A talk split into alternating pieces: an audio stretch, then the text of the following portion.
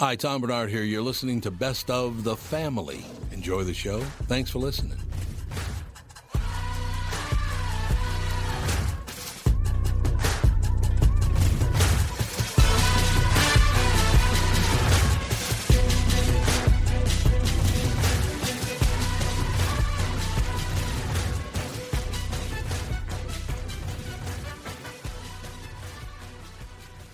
Michael Bryant, Bradshaw and Bryant. So, what's the latest? Well, the latest is we're representing people who are injured through no fault of their own. Uh, people come to us. We talk to them about what their rights are. We talk to them about things that you know adjusters would call them up and ask them about, and we represent people in order to get them justice for the injured. And have been for a long time. Very, very successful, no question. I, I, you know, I do meet a lot of your clients. They come up to me on the street and whatever, and they talk about this, that, or the other thing, and they both say, why do you guys hang out with Doug Sprinthal? and I just had no answer for He just looks away, you big baby. In any case, that's the whole deal. So people, they got any problem whatsoever, personal injury or other legal problems, whatever, they just reach out to Bradshaw and Bryant. Yeah, Joe and I have both been president of the trial lawyers for the state, so we talk to people about all sorts of issues. The consultation is always free, and that's what we do. Michael Bryant, Bradshaw and Bryant. Tom here from my friends at Walser Automotive Group with some exciting news. Walser is rolling out Walser Care on new and most used cars they sell in Minnesota. Well, Walser Care is a powertrain warranty with coverage for 10 years or 150,000 miles. Powertrain coverage is like major medical coverage for your car. Engines, transmissions, all the really expensive stuff is covered. In addition, Walser Care includes 24 hour roadside assistance, lock your keys in your car, run out of gas, you have a flat tire. Guess what? Walser has your back. The best thing about Walser Care? It's free with purchase. That's right, I said free. So, if you're shopping for a new or used Subaru, Honda, Nissan, Mazda, Toyota, Buick, GMC, Chrysler, Jeep, Dodge, Ram, Hyundai, or Chevrolet, see my friends at Walser and get Walser Care for free.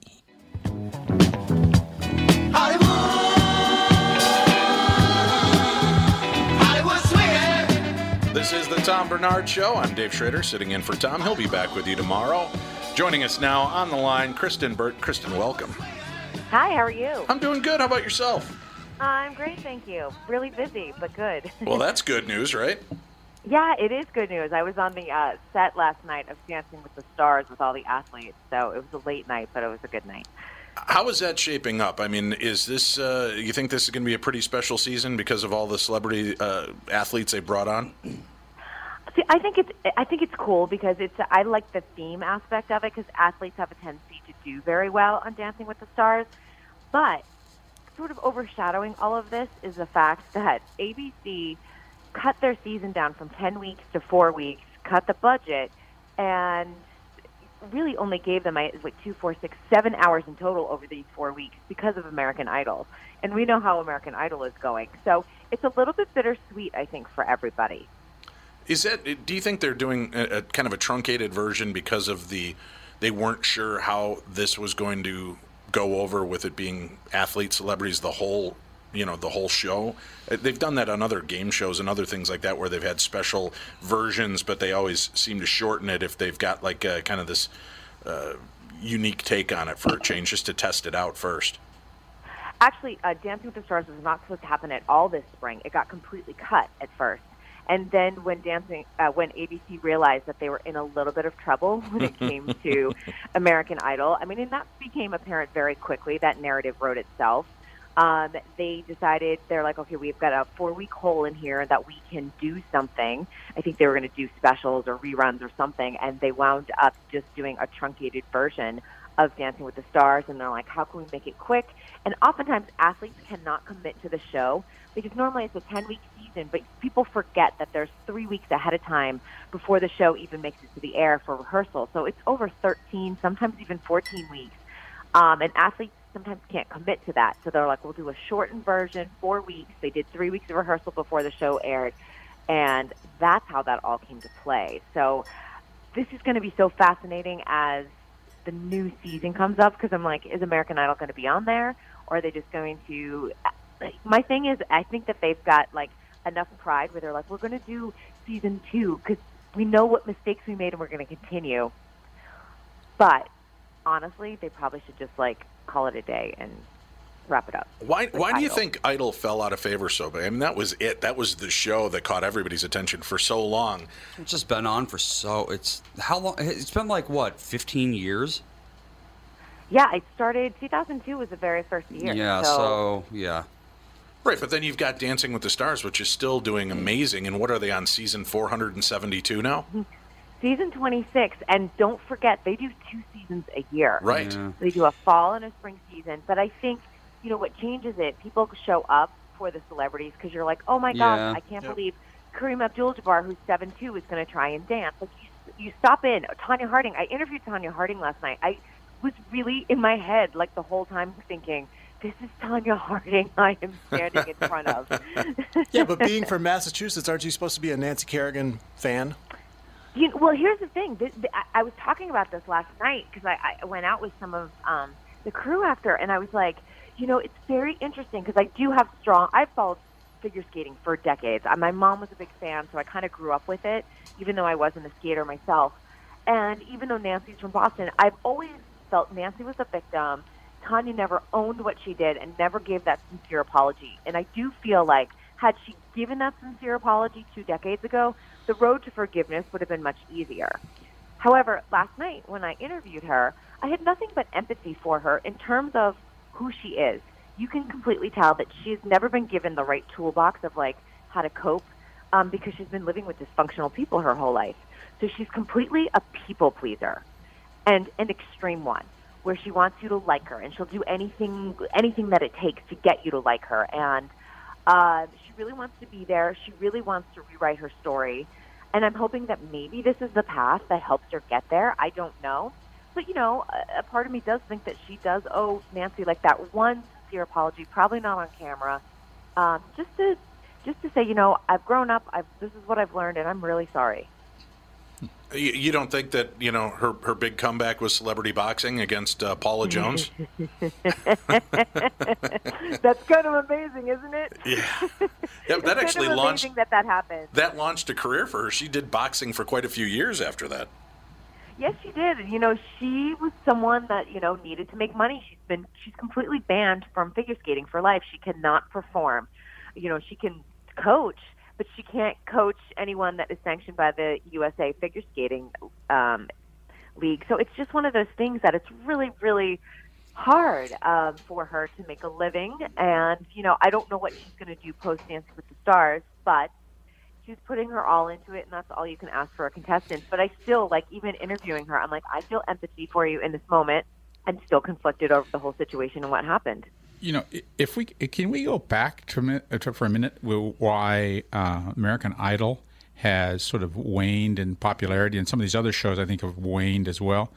I wonder if it has to do with uh, a generational thing where younger gener- younger people now who have cell phones really don't follow those kind of programs. They're on YouTube following the people there that are doing their own little show um, so that there's not so that that's the talent or the talent search pool or uh, search engine or search show uh, in a in a unorganized way that's captivating that audience rather than this organized kind of thing that's that's sort of was run into the ground because it's just over and over exactly the same thing oh, time and time and time again. Well, and the YouTube thing has become buffet TV, right? Yeah. So if you Yeah. don't want to watch all of Dancing with the Stars, I know I can go check the next day and just see, you know, Nancy or see uh, Tonya Harding's dance. I don't have to watch the entire Yeah. show to catch that bit. Right? And that's what a lot of people do with Dancing with the Stars because one video becomes viral and you just watch that one dance that week. Yeah, exactly. So the, its viewing has just just changed dramatically. And I don't think people uh, or I'm sorry, network TV don't, haven't accepted that or haven't figured out, or if they or will they be able to figure out how to monetize that and how to use that as part of their ratings. And just because it's just it, it, it I don't I just talk. In fact, I talked to somebody that uh, shocked me. He was oh I would say mid 40s.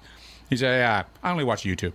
Uh, I don't watch. I don't watch regular TV. I cut the cable. I don't. I'm nothing else. I just watch YouTube. I watch educational things on YouTube, entertainment on YouTube. I just watch that, and it was just. It, it was a, a, person that I did not expect to hear that from. I would expect to hear that from uh, someone who's 25, but not someone in mid 40s, mid late 40s. And ju- I just fascinating. So I think things are really changing in a dramatic way that you know we're just not accepting. And you know, also, I think you look at the voice. That is killing it. It's not making stars out of the contestants, but we show up to see the judges. We show up to see who's new, and you see them all fighting and things like that, and that's fun. But Yeah. it's kind of interesting that that's why people show up on Dancing with the Stars. Even like, oh, I just need to see that one person dance because I don't think they can dance. But other than that, you know, uh, you know, waiting week to week. I'm even kind of annoyed. Like on Hulu, Handmaid's Tale is, you know, they're dropping one episode a week. I'm like, I just want to binge it. Honestly, I want to spend a Friday night and just watch, stay up all night and watch every episode. All night. A Yep, lot- all night. That's a lot of I of will watch popcorn. the whole thing. A lot of popcorn. I popcorn. do that with Stranger Things too. That's you know the here's the here's the weirdest trend in watching right now that's going on, Ralph. Um, I've got little kids, right? Uh, They like to go on YouTube, kids YouTube, and watch other kids play with toys. Yep. Toy channels are So huge. they don't want to play with toys. I can't get them to focus on, hey, look, Dad got your Godzilla toys. Oh yeah, hey, Dad, look at this, and then they pull up a video of a kid playing with a Godzilla toy, taking it out of the package, talking about the toy, playing with it, and they will be transfixed for 20 minutes watching somebody else play with a toy. I, I don't know what's going on in the world with entertainment. What's going on in the world with entertainment is that people find that relaxing. Yeah. And that's exactly what I've seen on the cooking channel and on the Food Network. If you look at those television shows, they are nothing about cooking, nothing about technique, nothing about cooking at all. All they are is someone, a talking head that, and some some with bigger heads than others, um, that are there. And, and what and the key shot, that sort of the money shot of Food Network is cutting up an onion. Every episode has, oh, let me show you how to cut up an onion. And, it, and it's this uh, relaxing kind of mindless TV that uh, people enjoy. Not unlike, but not unlike professional sports to a certain extent. Not unlike reading a crappy novel. Not unlike soap operas. But It's you just see, they're, mindless they're a TV. chef. I mean, they've gone to school, they're a chef. Whereas YouTube gives somebody a platform to shove a condom up their nose or eat a Yeah. Tide Pod. I mean, Yeah. just some random person. Yeah. And, you know, It is kind of obnoxious how someone can make ten thousand dollars for doing something everyone else does, except they're the lucky one who happened to get, you know. Well, there. See, some of the channels I get, some of the people are extremely entertaining. They're good at what they do. They're funny. They're they're charming characters that you can watch on YouTube, and they do these ten little, you know, ten minute vignettes. I dig that. That's funny. Yeah. But it's the watching watching kids uh, color or watching kids play with toys, and and sometimes Ralph, it's not even kids. It's my one son is addicted to this guy. They never show the guy. But he talks like this, and oh, today I got the the new um, Transformer toys, and we'll see what that these ones do. And it, he's opening up the packages and, and folding them out, and and uh, my kids are transfixed. It's it's insane. Well, well, Christian, do you, do you do you, what mindless TV do you watch? Or are you always working? Um, if I need to, uh, there are days, honestly, that I need to come home and like kind of decompress, and Yeah. I want to watch something completely mindless. I will turn on Bravo TV, and some of those like ridiculous reality shows. I don't even like sit there and Yeah. focus in on them. Like I'll move around the house, but I just need something like mindless banter, like a Vanderpump Rules, which is like trash TV, or like Southern Charm, and it makes me laugh because I'm like, people are absurd, and what are they like selling their souls to? But at the same time, I'm like, I, I don't have to listen to heavy politics. I don't have to listen to like the latest entertainment news because, you know, that's my job, and I listen to it all day long. I am so glad you did not say the Kardashians. I do not watch the Kardashians. Good, I can't you. handle. I, I can't even handle that as mindless TV, honestly. Yeah, it's yeah, really not pleasant. So, Christian, I, I picture you. You're in your uh, you're in your workout, or not a workout clothes. In uh, what do you call it? Uh, uh, sweat, sweats. Uh, You know, sweatshirt, sweatpants. Yoga pants. Yeah, you know, yeah, yoga pants. you got uh, maybe yoga sandals on, walking around the house, mouth breathing while you're listening to this. you got your mouth open. You know, doing one thing or another. You're watching. You got your mouth open. You're just sort of your eyes. You know, then you sit down for a minute, and your eyes glaze over, and you're just thinking of something else. I don't know You're if that just- says something about Kristyn or watch about you, Ralph. right? Or my brain cells, like one drops out on the couch, and you have to clean them up after. But my husband will walk by and he'll be like, "What are you watching?" And I'll be like, "I don't really know." And he's like, "Well, what's the plot?" I'm like, "I don't know. I haven't really been that focused on it." You know? and there's and there's a basic human need for that entertainment. Yeah. truly and every person has needs that to a certain extent you know we've my wife and i watch uh, these youtube videos about these narrow boats on the canal system and there's there's one called cruising the cut and it's very, it's just a fascinating kind of uh, uh, uh, production. Uh, guys, he is a, he's a producer. He used to work uh, for one of the radio stations or TV stations there, and did a he just does a wonderful job of these things. And it's nothing more than him sort of cruising along in the canals. You know, he'll fix an engine. He'll you know, it's just absolutely. It's just like the cooking shows. There's no real, you know, substantive content in it, but it's a it's a great thing to to, to watch for mindless TV. You know, you sit there, eat pizza with your mouth open or popcorn, and you, you, just, you know, and the pieces of popcorn are falling out on your lap because you got your mouth open. See, this sounds this sounds like a, there was a game. Andy, you're a gamer. Do you remember Animal Crossing at all? Yep. See, my kids would play this game, Animal Crossing, and I couldn't understand it. To me, it just looked like the stupidest It's thing I've ever very, seen. very very like. I picked up the, the remote one day to just see what was the allure of this. And really, what you're doing, Ralph, is you're fishing or you're catching butterflies, and then you go into the trade shop and you turn them in for money, and then you can buy things to go back to your little hut and, and dress it up. Yeah, there's no combat. There's nothing There's to no it. real goals except for paying off the loan on your house. Right. And all of a sudden, I'm three hours into this game, and I'm like, what just happened to me? But I would say I would I would it was say like a Zen garden. I would say that video games all are exactly the same. That way, in that they are mindless entertainment. You're there, you're mm-hmm. interacting a little bit, but it's not much different. Right, but there's action when you're watching a lot of the games, when you ex- extreme sports, shooting stuff. I get that. This was literally just an animal fishing and then bringing the fish back to the trade shop for a, a painting to hang up in his hut. Yeah, I couldn't understand it, but my God, I couldn't stop playing the stupid thing. And that was a good distressor, man. I could feel every anxiety I ever had flush out of me playing that dumb game. Know, a lot of games will test your reflexes or your, you know, critical thinking or This- whatever. Animal Crossing is just 100% automatic. Mind-numbing, yeah. it's it's like working in a factory or something. It's so you just you have a bunch of simple tasks that you just do over and over, and then you know you watch your money grow. So that's an incentive to you know keep on doing it. Well, Stay on forever. Exactly. Let's uh, we'll pick it up when we come back. I want to talk about the juggernaut that is the Avengers and uh, what's going on with that. Kristyn Burtt's with us. We'll be back right here on the Tom Barnard Show. Tom Barnard here with CEO of North American Banking Company, Michael Bilski. Great to have you here, Michael. Thanks, Tom. Always a pleasure to be with you. One thing we keep talking about is that North American Banking Company is a community bank. Why is that important? Well, two things. First, as a locally owned and operated bank, we move quickly for our customers when it matters most. You're not waiting for a loan decision to come out of state. We're making the decision right here at your home. Secondly, our customers appreciate the fact that we get to know them and understand their goals. For many of our customers, we're coaches, mentors, and sometimes sounding boards for their ideas. It's hard to get that from a big bank, but it's something we do just because it's Tuesday. Well, that sounds like a great way to do business. All of our employees are working to help meet your business needs. It's how we create loyalty.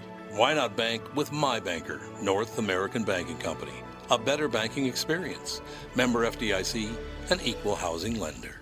Tom Barnard here for Whiting Clinic LASIK and Cataract. There's no better time than now to ditch your contacts and pitch your glasses. Whiting Clinic is the place I trusted to do this for me, and it's not just me. There's a reason Whiting Clinic is the number one LASIK practice in the United States. Dr. Whiting's unsurpassed experience, the most advanced Contoura laser technology, and lifetime coverage are all backed by Whiting Clinic's best price guarantee. Being the experts they are, they wanted to make sure you have the very best for your eyes, just like I did. Call now for Whiting Clinic's $500 off LASIK savings. If you're like me, not a big fan of glasses and contact lenses, then it's time you found out if you're a candidate for LASIK.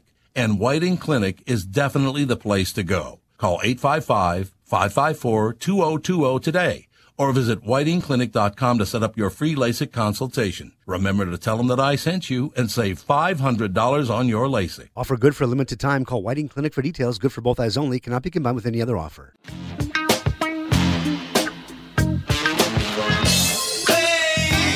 We're back on the Tom Barnard Show. Kristyn Burtt calling in from Hollyweird. Kristyn, this uh, superhero thing is not going away anytime soon, is it? It, it is not, and you know it's amazing to me because I do have superhero fatigue. I'm going to be super honest, um, and it's one of those things. The the general audience, though, will go and see it, and they're totally fine, and they'll go and see the reboots of this once they start. So on some point, they'll start all over again. We all know that. Um, so they know how to make money at the studios, and Marvel is just going to keep cranking out these films. Yes, they are. Well, they're doing remarkable work with it, and I was surprised. We went to the media screening for Avengers, um, the Mm-hmm. Infinity War, and I was. I mean, it's a, it's a comic book movie, and people were moved around me. Adult men were weeping at, I at know, aspects that- of the movie. I can't- Right. yeah. I'm not. I'm not kidding you, Mike. I had to watch guys taking off their glasses and mopping. What mopping the their hell are you crying about? I can't abide by that. Well, there there is some powerful scenes. There's some really great acting in it, and and fun oh. stuff. And I thought they did a great job of juggling all of those characters and three love boat storylines at the same time and making it interesting to watch. So there's three the the three love boat storylines. Or what are the three uh, love lines in the in this Well, movie? just the fact like you've got one group is off doing this segment, and I don't want to give any spoilers away, so I'm No, not going to I just want to know what are the three love the love interests. There's a, Well, I don't you mean love interest specifically. I just mean remember on Love Boat they'd always break it up. You'd have Oh. six Oh, celebrity guest stars, and each one had their own story. And once in a while they'd come together at the at the captain's dining table, and then they'd Oh, so- vex off again like Fantasy Island. So, Kristyn, they've taken they've taken a, a page right out of soap operas. the A plot, the 100%. B Oh, yeah. plot, yeah. A hun- a hundred well, you have to when you when you've got thirty Yeah. main player characters, you've got to right. break them up. Because what Ashley did, The Young and the Restless, you know, she had her little group that she was with, and then every once in a while she would interact with Eric Braeden, or she'd interact with someone else in one of the other storylines. You know, it was a very interesting. Yeah, that's exactly this. It's uh, it's that uh, soap opera. But Marvel's really good mat- at figuring material. out which Yeah, characters to yeah. put together in a scene. Yeah. That walk away with this. So it's been a lot of fun watching that. And I think what I, my belief, Kristyn, and I know other people have, have voiced this, is the fact that this is, you know, this is the decade of the nerd. All of us that grew up in the 70s and 80s, loving these comic books and wanting this, uh, technology and movies finally caught up to where they could give us this on the screen. So finally, we've come to age. We're able to see everything we ever wanted to see when we were kids blowing up and we're the ones you know i think that are spending the most money on it is this you know probably 60 to 40 year olds that are out blowing money and then you've got your their kids that are coming into this because you're bringing them along for the ride Kristyn, do, do you know who are the, who are the who are the heads behind uh, the casting and and the production of these of of the Marvel uh, universe? Um, what, what's how do you pronounce Kevin's last name? Is Kevin Fe- feig or something Feig. like that yeah Feig, Feig, yeah. It was like it's F E I G. So he is kind of the mastermind behind all of this and really organizing like who's going to be what superhero, like how like how big their contract is. Like there is a very specific Marvel contract. Um, and how many movies you're expected to do, and how many offshoots of your particular character. Like, are you going to be in Avengers? Are you going to be like crossing over to Captain America? And like, what world do you belong to? It's so well mapped out it's kind of incredible the way that they've built it. Yeah. And you know, other people are trying to do it, and we can you know take a look at what's happened over at like Fox and trying to do with DC. It's kind of a mess. Warner Brothers. It's just no one can do it as well. I think the anomaly has really just been Wonder Woman. Other than that, you know, trying to do Justice League, Justice League doesn't even compare No. to Avengers. Does does Stan Lee uh, have any uh, the He's- fact that he organized he created the most of these characters? Does is his is that unifying influence? Is he involved with that? He's not doing great right now. No, he's he's in a mess right now. I mean, we're talking. There's been a major Hollywood Reporter cover about him with elder abuse, surrounding himself with horrible people. His daughter, who's in her 60s, spending all of his money, Yeah. and this all started to fall apart once his wife passed away a few years. Ago. Was it last year? yeah i think it last was a year ago yeah, Yeah. and he's Yeah. 90 some but he's I think he's got some like some sort of dementia and can't take care of himself no anymore. he's not that but he's still doing comic cons he's out He there is? yeah he's still out there meeting and greeting it he happens and, and i think that's great as a matter of fact i think they said he's already filmed uh, cameos for like the next five movies Jesus. just so that they can keep him in the loop but yeah uh, ralph he's kind of the tying factor i mean he's the kind of the grandfather of marvel comics and most of these characters whether he fully created them he Well, had a hand in actually seeing most of these characters come to life He co-created Spider-Man, the Hulk, Fantastic Four, Daredevil, Black X-Men, Panther, everybody, the X-Men. Yeah. Uh, just Yeah. about every major character came off of, of Stan Lee, and Mm-hmm. it's cool that they've you know kept him in this kind of executive producer bit and given him a chance to make a cameo in every movie and feel like he's he's got a stamp on it. So. Uh, uh, yeah, that that's been fun to watch too. But man, it just doesn't. You, you think something's going to wane, and it doesn't. They just keep hitting. I think probably the weakest link in the Marvel armor right now has been the um, Doctor Strange movie.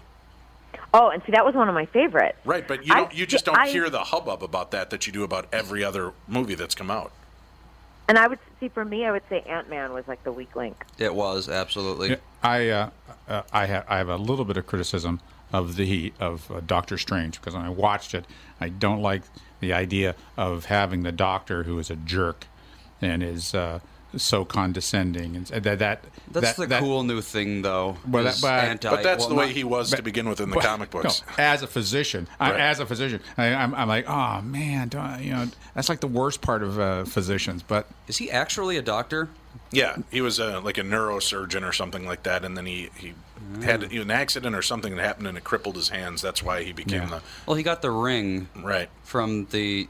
Oh yeah, he like had to go over to like India or whatever, and Learned all these deals, but that that movie was interesting, but it didn't have the same charm. See, I loved Ant Man. I love the way that they make each one of these little characters kind of their own pocket universe, hmm. in the sense that they're all part You know, of the, the Ant- Marvel Cinematic Universe. right, but but, they've Ant Man to me was a, a caper movie. Movie. It was like Ocean's Eleven.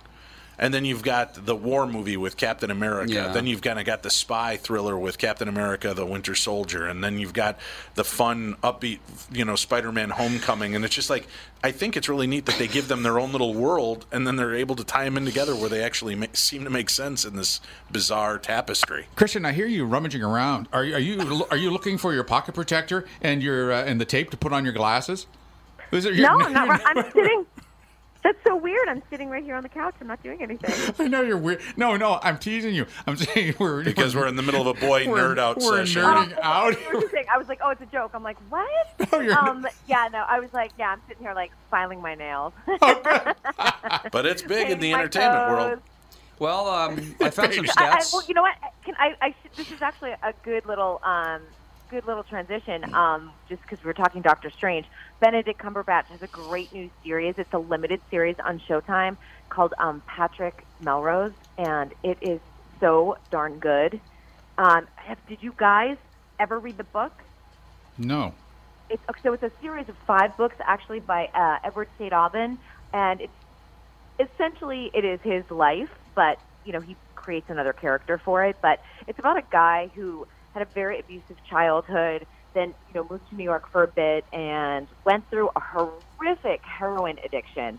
Um, and it, follows like his whole thing into getting sober and everything else. It's over five books, so they're, each episode represents a book. Um, but I'm going to tell you this, and you're going to be like, "What?" It's a black comedy, so you have these horrific things that happen, um, but there's a lot of comedy. There's a lot of physical comedy too that make you laugh out loud in the most uncomfortable situations. And the perfect person to play that is Benedict Cumberbatch because he knows how to play that like odd, cerebral, kind of weird guy. And it's I saw it the other day. It's amazing. And what's it called? it, uh, it's called Patrick Melrose. It'll be on Showtime. It premieres May 12th. All right, I'll have to check that out. Yeah, he's a pretty remarkable actor. His role as Sherlock was amazing. Did you ever take advantage of watching that when it was available? Yeah, he's unbelievable, Yeah. and uh, that was that was a great you know series as well. And I think you know here's the thing they're they're pushing him big time for Emmys because I saw it at a primetime Emmys um, for your consideration event, and I think that this is going to be like one of those like Handmaid's Tale or like Big Little Lies that kind of sweeps in you know comes in on that limited series category and and nails it. Hmm. Yeah, I'll have to check that one out. He's he's been pretty uh, pretty remarkable. What else is going on in the world of entertainment news, Kristyn? Oh my gosh! I, you know I think the the Cosby thing last week was probably one of the biggest things to just sort of wrap up. I mean, how many years did we start on that? Like three years ago, honestly. Um, and I think that that's something that Hollywood's still trying to wrap its brain around of, of exactly like what happened because so many people were like, I don't believe these women. There were over 50 women, and obviously it's a conviction with one single person. Um, but they did allow a lot of the testimony from other women who had been victimized by him. And it was interesting to hear the jurors say it was the Quaaludes that really gave him the conviction because he joked about it on his comedy albums, he joked about it in his stand up comedy act, and he admitted to it in a deposition. And they were like, that was the tipping point for them. He How- would drug the women to have sex with them. And now you've got uh, what do you what do you make of this? Seth Rogen has come out in an interview, and said that he'd be happy to do more movies with James Franco, even with all the controversy that's going on in Franco's life. Yeah, you know, it, we're this is this weird like time where you're like, are how are we supporting the Me Too movement if you're totally fine with working with James Franco? James has really been in hiding pretty much since then. Uh, we haven't seen that much of him, and he was doing. He's he's always been weird. We've talked about it on the show, and I was telling um, Tom, I was like, go back to 2000. I want to say 13 I think it was 13, I had had an interview with him and he stared at my boobs the whole time. Like he's always completely inappropriate. Um, I wonder if he's learned his lesson. We haven't seen anything from him. He hasn't really come out with an interview to say like I did these things or anything else. So, um, you know, using an acting school as sort of your dating pool and also abusing some of your students, not that cool. If it was at an elementary school or junior high or high school, you know, Right, I, I, agree on that. But uh, again, I think media is kind of putting Seth Rogen in the crosshairs of an uncomfortable situation. Do you tell, you know, do you, do you kind of go against one of your oldest and best friends and say, no, I'd never work with him again? You know, you That's want the redemptive clause. You want to make him feel like he's got a chance if he makes this thing right to come back. I, you know what I think the best thing is, and it's Matt Damon learned this lesson. Don't comment on it. Like I just feel like I don't feel comfortable right now at this moment talking about it, and just let it go because Matt Damon started getting himself into more and more hot water talking about the Me Too movement and Harvey Weinstein, and you're like, you're missing the point. And it's probably the same thing with Seth. Just don't comment on it. You know, there's a there's a point where it, it, they can't they can't come back from that and do what they did before. Right. And so uh, you know, Harvey Weinstein can go and he could go and he could go be an accountant. He could go and he could be he could do something else. But to come back in the same industry, I think that you know you've burnt that bridge you know and there's a, certain you know if you you make one mistake and you say you know you you come onto one woman that's one thing but we have this chronicity of behavior and abuse and power you know pushing and and that sort of stuff when you have that you know you you know you can't be in that industry anymore you can't do that anymore. Go drive a garbage truck. Go to make cabinets. Go be a accountant. Do something. You have to do something else. And I don't think you can be redeemed, but you can't do that same thing. There are consequences for that. And people can forgive Ask you. Tonya Harding. Tonya Harding can't do figure skating anymore. Yeah, there no, you she, go. She's that's she, exactly it. She like builds decks or something now. We're Is she all, a carpenter? Yeah, she is. She's like she's like some sort of carpenter or something. All work is honorable. So, and it's you, Right. you can't in in in this the Me Too movement is, is so important. Um, yet there's you know so many people who are you know have been ostracized and have been convicted without a trial. You know, fortunately, um, uh, but Bill Cosby had a trial. You know, but so many other people have been thrown out. They're just thrown out. You know, I mean, and rightly so. But you know, it's, it's it's not. There's no due process, which is is, is a scary thing in America. But we can't. But, I, but I do agree on that. but- and I also think that, you know, I, I hope that women, um, moving forward, if you if you have been a victim of something, let's start going. Like, let's take those steps of like telling authorities and seeing what you can do and take those steps um, instead of just blasting it on Twitter. I mean, and I think I've said this before in terms of like, if nobody's listening to you, the cops don't listen to you, lawyers don't listen to you, nobody will listen to you. Okay, maybe then you turn to social media, but I think that even to make your case look as strong as possible in this era, try to go to the authorities or someone of authority that can help you out. See, and I, I follow what you're saying, but and we're up against a break. I'll we'll talk about when we come back the idea that if you've gone to authorities, you've gone to the law, you've gone to your your uh, prosecutors, and nobody wants to step up, then maybe you take it to social media. To me, that becomes even more dangerous because at what point, if everybody else that is in the know of the law has said there's nothing here, does it still allow you to go out and besmirch somebody in the you know uh, kangaroo court of public opinion by telling people this happened, even though there's not enough proof that anybody in the legal system will help? We'll talk about that when we return on the Tom Barnard Show. Tom here for Sabre Plumbing, Heating, and Air Conditioning. Right now, Sabre and Bryant are teaming up to offer 0% financing for 36 months when you buy a new Bryant furnace. This is the perfect time to replace your old furnace with a new trouble-free, energy-efficient furnace from Sabre. And when you buy Bryant equipment, you're getting one of the most trusted names in the industry. This 0% offer is available for a limited time. Call Sabre Plumbing, Heating, and Air Conditioning to find out more, and please tell them that Tom sent you. Sabre and Bryant, whatever it takes. Northern Metal Fab, right off the interstate in Baldwin, Wisconsin, is a custom job shop specializing in large scale projects. Northern Metal Fab is now hiring for all positions, including welders, painters, and inspectors, to provide quality craftsmanship to their customers. Northern Metal Fab is growing, and their growth is your opportunity. Northern Metal Fab offers competitive pay, excellent benefits, and more. Apply online today at nmfinc.com. That's nmfinc.com. Northern Metal Fab is an equal opportunity employer. If I were a carpenter, and you were a lady, would you marry me anyway? This is the Tom Barnard Show. Tom will be back with you tomorrow. Filling in, I'm Dave Schrader. We were talking about the kangaroo court. Mike, you were saying something during the break. We were talking about how people are quick to judge by nothing more than social media blasts. Uh, what were you? What was the story you were referring to? No, there's a local place over on West Seventh, right by the X. Tom Reid's. It's a good hockey place. Uh, people go there before the Wild games, and you know they had the one wild or two Wild games, uh, the playoff games recently, and there was a guy in there who was accused on Facebook of stealing memorabilia. Because uh, when you go in there, they just have wall to wall, you know, hockey stuff. And the guy was accused, and they went on Facebook and named him and contacted his boss and like, you know, just named him publicly, even though he's a private citizen. And it turns out the guy had been in the restaurant a year before. He wasn't even there on the night in question, and they just blasted him.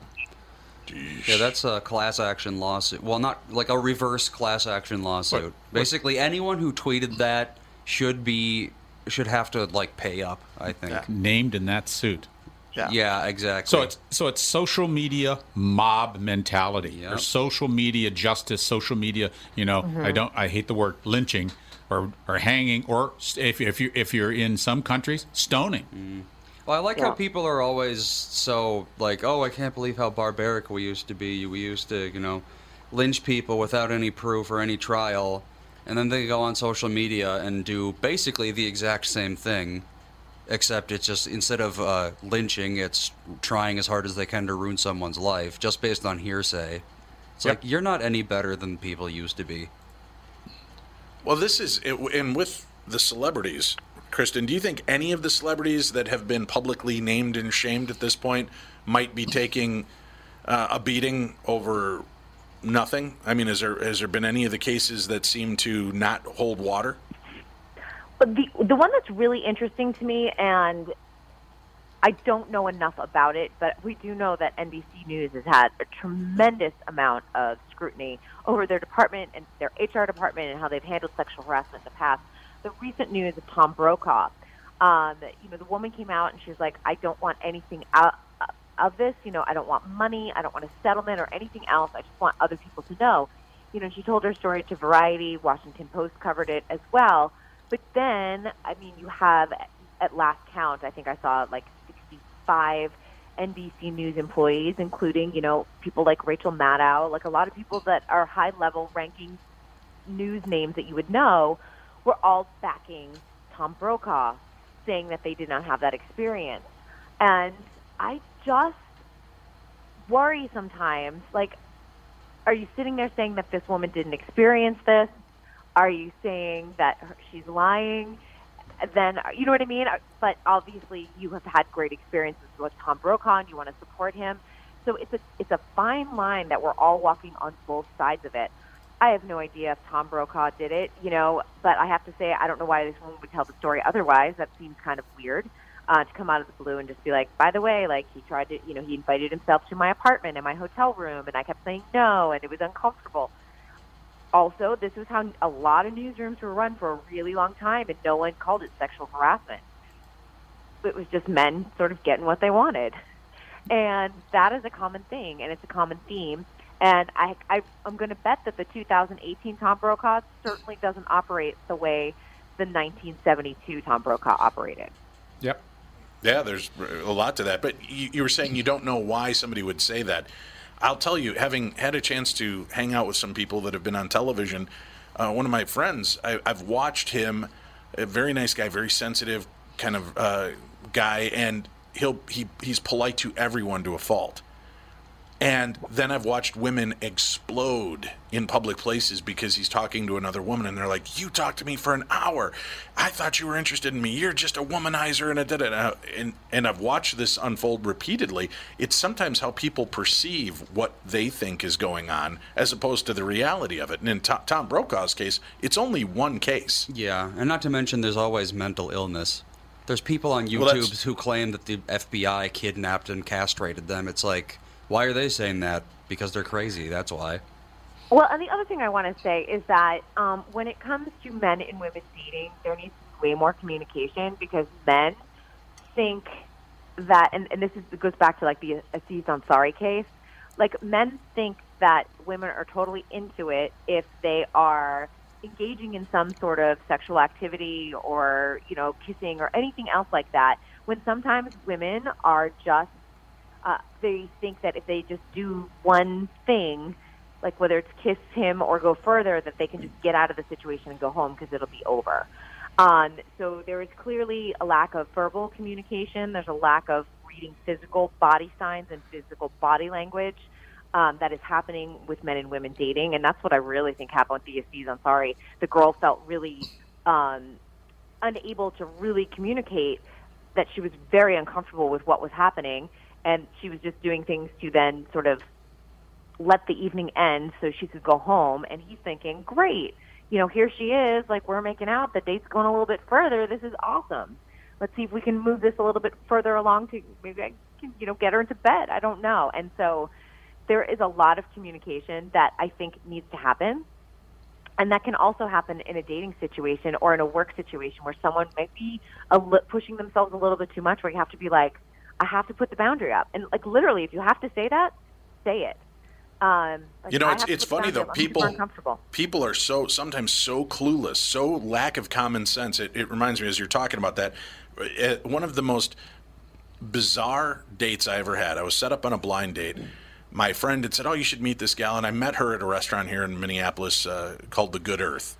And I show up to this restaurant, and she walks walks up to me. and She goes, "Dave," and she's got this quizzical look. I go, "Yeah." And the first thing out of her mouth is, "God, you're a lot more bald than I thought you'd be." Oh, and I thought, okay, How well, bald? right. I mean, is it like a scale from I- one I to don't know. 10? Yeah, with, like- I didn't know there was a scale on bald. And if you hit like I don't know if I'm at bald level eight, that's not dateable. Seven and a half is still good. I wasn't sure, so we, we go in and that first, I, but I was like, okay, people say dumb things and they maybe they're trying to be uh, witty or whatever. We sit down and we're eating, and this is a very progressive, you know, hippy dippy kind of restaurant and and everything. And this um, couple walks in, an interracial couple. And they're sitting down and they're talking and holding hands, and we're having a, an awkward, okay, first date kind of conversation. When suddenly she turns and, in a normal conversational tone, goes, "Oh my god, I'm gonna puke if that N word kisses her." oh my god. And and Oh my like God. it was like one of those surreal Well, Larry David oh. kind of moments where I just looked around. I'm like, did this just happen? And I go, what? And and then again in same conversational tone like we're having right now, not like a "Oh, I can't believe this is going on. She goes, it's like those homos over there. I can Oh, barely no. eat. I'm so sick by this. I And- feel like she was like trying to get you out of there. Right, and that was my thought. Is Yeah. okay, this has got to be. So I politely finish my meal and I go, "All right, take care, have a good night." And she's like, "Well, what do you mean? I thought we were going to a movie." And I said, Hmm. "Well, you've kind of." You know, throughout the meal, you've you've put me down. You've been obnoxious and rude to the people in the booths around us. And she and her whole concept was, well, I thought we were getting along. And I and I was like, uh, well, no. Uh, you know, I just was trying to be polite and get through this meal so I could go home. And, and then she's like, well, I was really looking forward to getting out tonight. And I've got a babysitter and I, you know, I don't usually get out. And all of a sudden I'm like, I feel my guilt strings being plucked. And I'm like, uh, all right, okay, I, well, I want to see the movie anyway. Let's go to the movie. To which then she turns to me and goes, well, since you're giving in on that, maybe you'll get lucky tonight. And then I got in Oh. my car. Hell. I said, I'll meet you over there. We got in our cars. She went over and I drove home. And I was I like, that's the perception of, see, sometimes you think, like Andy, oh, she's obviously wanting out of this date. No, she was just mental. Yeah, clearly she was. and there was yeah. no boundaries in what she, she, whatever she wanted to say was the important thing of the night. That's, so and so, and I think that maybe and uh, it's it's these these words are sticking in my throat, Kristyn. They're sticking in my throat. I think that you men uh, will do that more frequently than women. Right. And that men uh, get into their you know, testosterone storm or whatever, and you know whatever a woman does or doesn't do, uh, uh, that's yes. And and it's and I I think you know maybe it's difficult for women to be forceful and say you know just just say I'm out of here now, you know. I, and, it, and, and that may be part of that that whole situation is it's just a different communication style, and no one wants to be confrontational, or or no one wants to have an acrimonious uh, ending to an evening because that's uncomfortable and it's stressful for someone. And you get over it, but it's it's it's difficult, and and like the comedian Garry Shandling, he goes, "I'm just not good at picking up signals. I need a woman out there with like those cones waving in an airplane, letting me know it's time to land." And uh, but that's the exact kind of thing that's going on. People just, you're right, Rolf. They don't want confrontation. They figure, and you brought it up earlier, Kristyn, with the idea of, well, you know, if I kiss him and you know make out, maybe we can just end the night, and that'll be where it goes. But to, to the guy, that was like, oh, this is going well. Well, she not obviously mention, wants me here. There may be a little too much alcohol involved. What? Because you know, Yeah, like, really. on a first date, I've had plenty of first dates, but I will not drink on the first date. I mean, if she wants to, that's fine. I get it. But uh, I've been called out for not drinking on a date, and I'd be like, well, it's the first date, and I want to get to know you, and I want to be sober. Because I've seen it go the other way, where like a date Wow. will be tipping them back, and I'm like, uh oh, I got to get out of here. I worked at a college uh, bar in Winona, Max's, and I was the bouncer, and the, the owners took me aside, and they go, "Listen, you're going to have a lot of beautiful women throw themselves at you at the end of the night. Do not do Yeah. it." And I'm like, "What are you talking about?" I'm like, "I'm 20 years, 21 years old. I, I, why wouldn't I?" And they're like, "No, no, no, no, no. This is the answer you give them," and it was a stock answer. And, and it worked, but it was it was so funny. I'm I'd always gay. tell them, no, I tell them, hey, you know what? I'm really flattered that you feel this way, and uh, you know I got to go home after work tonight. But if you feel this way when you're sober tomorrow, feel free to stop by and I'll buy you a drink. And you know, I think I had three out of 500 that that hit on me at the bar at closing time come back. So it was, you know.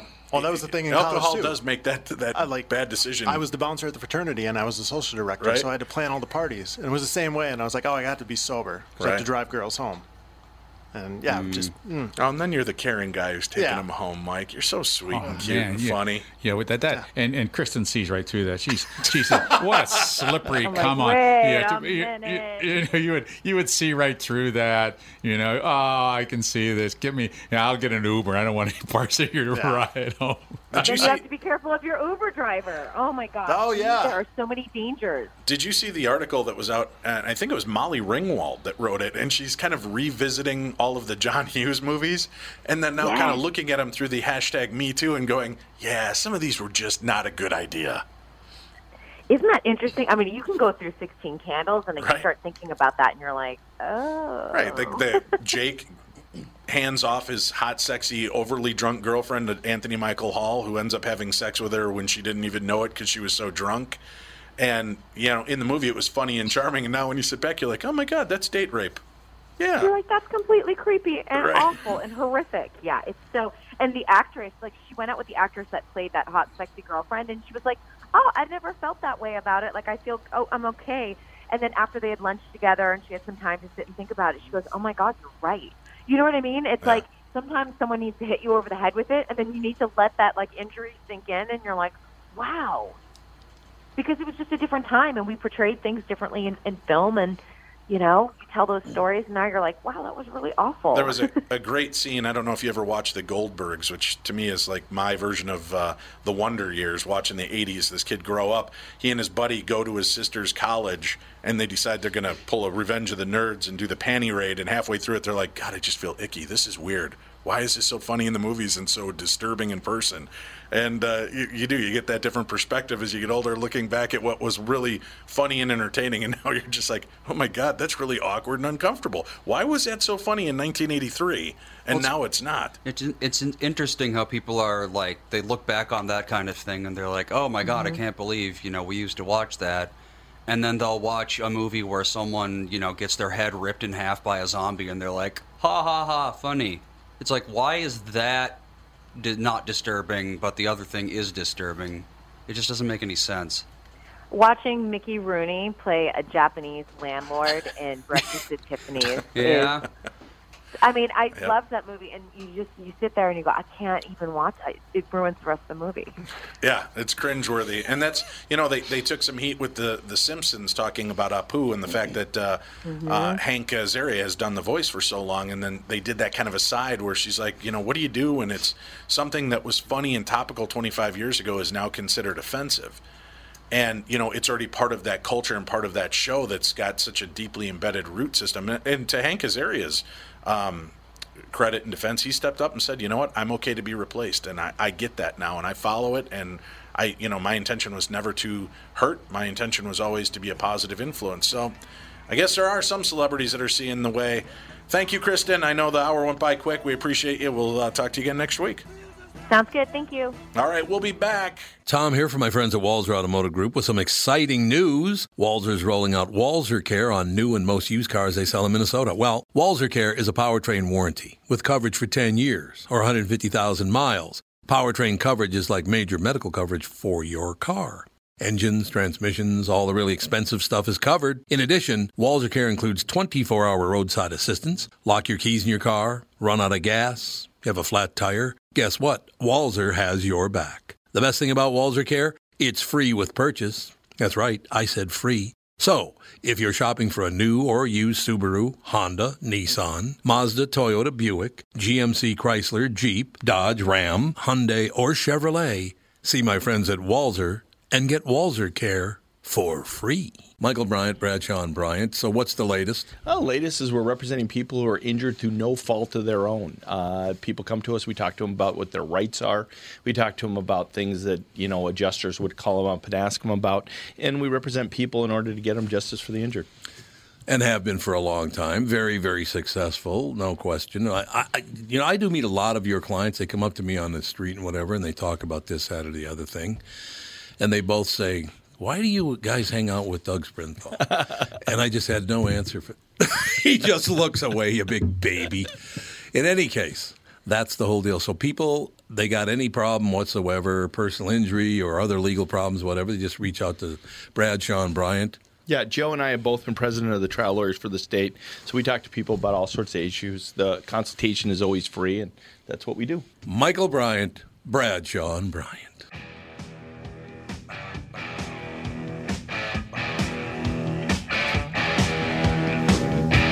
Love this song.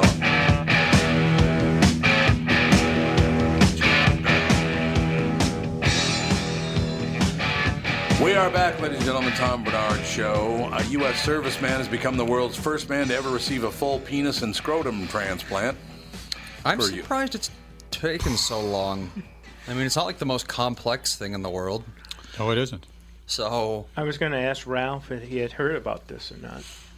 No, The- but the they'll, wiener and scrotum. they'll try to put it, everything back on. But I wonder, they didn't. Do they do this the testicles as well? yeah, it says. scrotum, full penis and well, scrotum. wait, scro. Uh, no, not the testicles. So Not the testes. well, then why even bother with the scrotum part?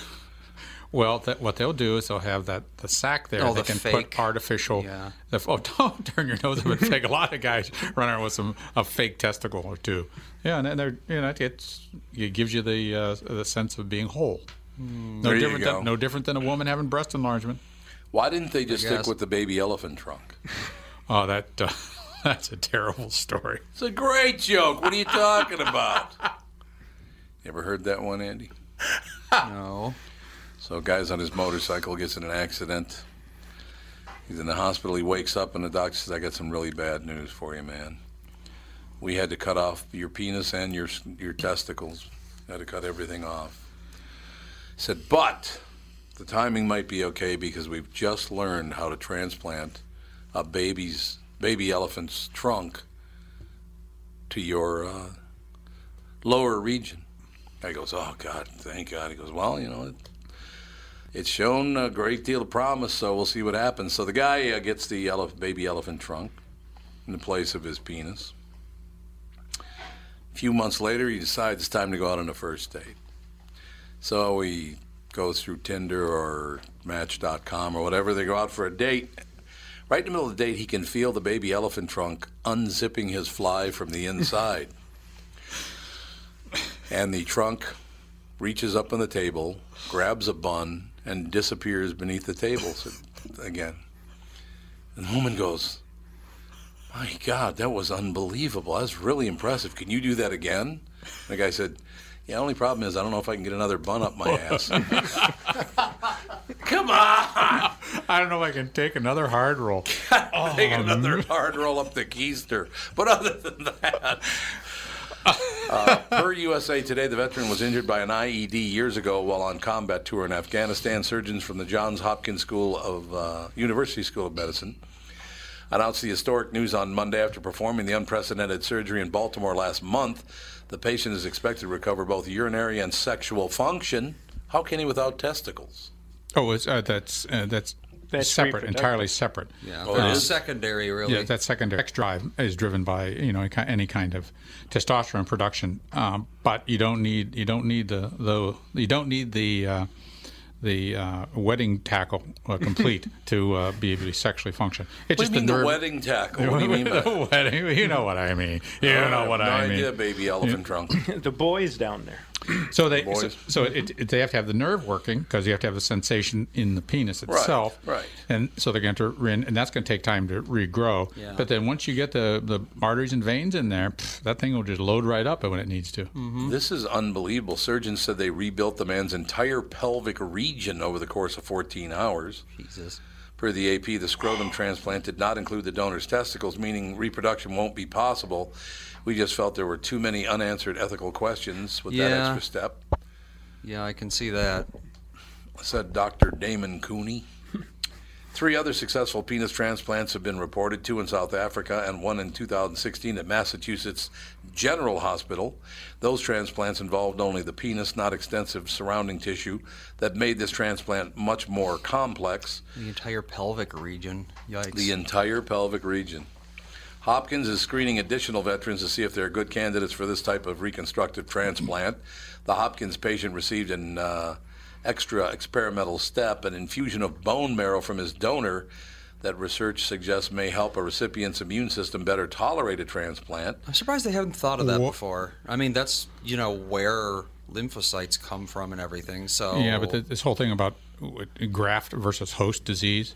I mean, you put dump that in there. I and guess then you graft can have- versus host and you could bone have- marrow, and you're kind of dead. Yeah, so that's that's a rough business. Yeah. So, yeah, but they're, they're trying. They, once, as as people, as physicians, and as medicine learns how to manipulate uh, the immune system more and more, you can see Mm-hmm. more and more of these things because they then they if they can manipulate it, then they can ameliorate the graft versus host disease and that sort of stuff.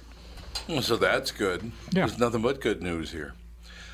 Um, in any case, surgeons said there that it uh, is enabling the veteran to take one anti-rejection drug instead of several. Cool. That's the because the bone marrow. Yeah. In a statement from Hopkins, the patient uh, was quoted as saying, "When I first woke up, I felt I felt finally more normal." I would think you'd feel horrible after your ha- entire pelvic region is reconstructed, but Yeah, but having started out with nothing there, uh, with and he probably oh, man, he probably had a suprapubic tube. He was he was like well, he probably didn't have any feeling in the region at all at first. Man, if they rebuilt his pelvis, part of his pelvis, Yeah. man, I'd lo- that's a big deal. Oh, what a project! How many hours? Fourteen hours. Fourteen. That's That's yeah. a lot of surgery. That's a lot of surgery. A lot of blood. A lot of blood. Yeah, that's that a too. messy place. Indeed, it is all true. So Yeah, a lot Well, of surgery is still good for him. pretty uh, Yep. medieval Yeah, because we don't know a whole lot about uh, you know. It's the only nerves we can grow are non-peripheral nerves. No, the peripheral nerves can regenerate. Peripheral nerves. given the right, but still, it's very imperfect, and it's not. Because sometimes uh, they'll grow yeah. into the wrong nerve, and then That's at right. that point you're just kind of screwed. That's right. The axons can only grow in certain areas. Yeah, I'm. I don't understand why we can't just like make basically a wire that connects two nerves. Can't we just like make an artificial axon? No, too complex. Way more complex than just electrical current. So, Hmm. so see, see. Andy, you got to go to medical school. Yeah, Get you when to are you me- going to medical school, Get you to go to Andy? me- medical school. You're halfway there already. Well, I mean, I know the electrical signal goes along the myelin sheath, but we know how to insert um, stem cells that become myelin. Well, that's that's. Mike and JB and I are just going to go home. I have no idea what the hell you guys are talking about. No, Andy, why don't you go to medical school? Too hard. There's too hard. You already know it all. Too much work. Yeah, get off your ass and go to medical school. I'll go to Dr. nighttime Andy. medical school. Doctor Panda. That's what we'll call you. If I had to wake up at 6 a.m. for a year, I'd probably die. You could go to night school. Literally just die. I don't think they have. You don't go to. You don't get up at six a.m. to medical school for residency, though. Well, that's a, that's a little bit of a crabgrass in the lawn of being a physician, granted, but yeah, but Residency how is the long is main that? reason. Well, it depends. It's a minimum of three years, up to six, seven, eight. Well, get off your Sounds ass. pretty Let's bad. go. You need to become a doctor. Uh, a U.S. appeals court on Monday favored humans over animals in a novel copyright lawsuit filed over a series of entertaining selfies taken by a monkey with a toothy grin. U.S. copyright law does not allow lawsuits that seek to give animals the rights to photographs of their original work. They're animals! And it's a selfie. How much could it be worth? The Ninth U.S. Circuit. Oh, it's the Ninth U.S. Circuit Court of Appeals. Do they bring every goofy case Yep. to the Ninth? Yeah, They do. the Every ninth. goofy case is at the Ninth U.S. Circuit Court of Appeals. Copyright infringement can only be claimed on behalf of humans, the court said. Per the AP, the unanimous three judge panel upheld a lower court ruling that dismissed the lawsuit by the People for Ethical Treatment of Animals. Oh, it's PETA. It's PETA. Like I said, every goofy case goes to the ninth. Uh, against the photographer whose camera was used by a crested macaque to. Uh, don't be giggling over there, JB. Grow up, for Christ's sake. Show some maturity. Uh, It's where you put the emphasis when you said the word emphasis. When you said the word macaque. It is pronounced macaque. It is pronounced macaque. Unfortunately.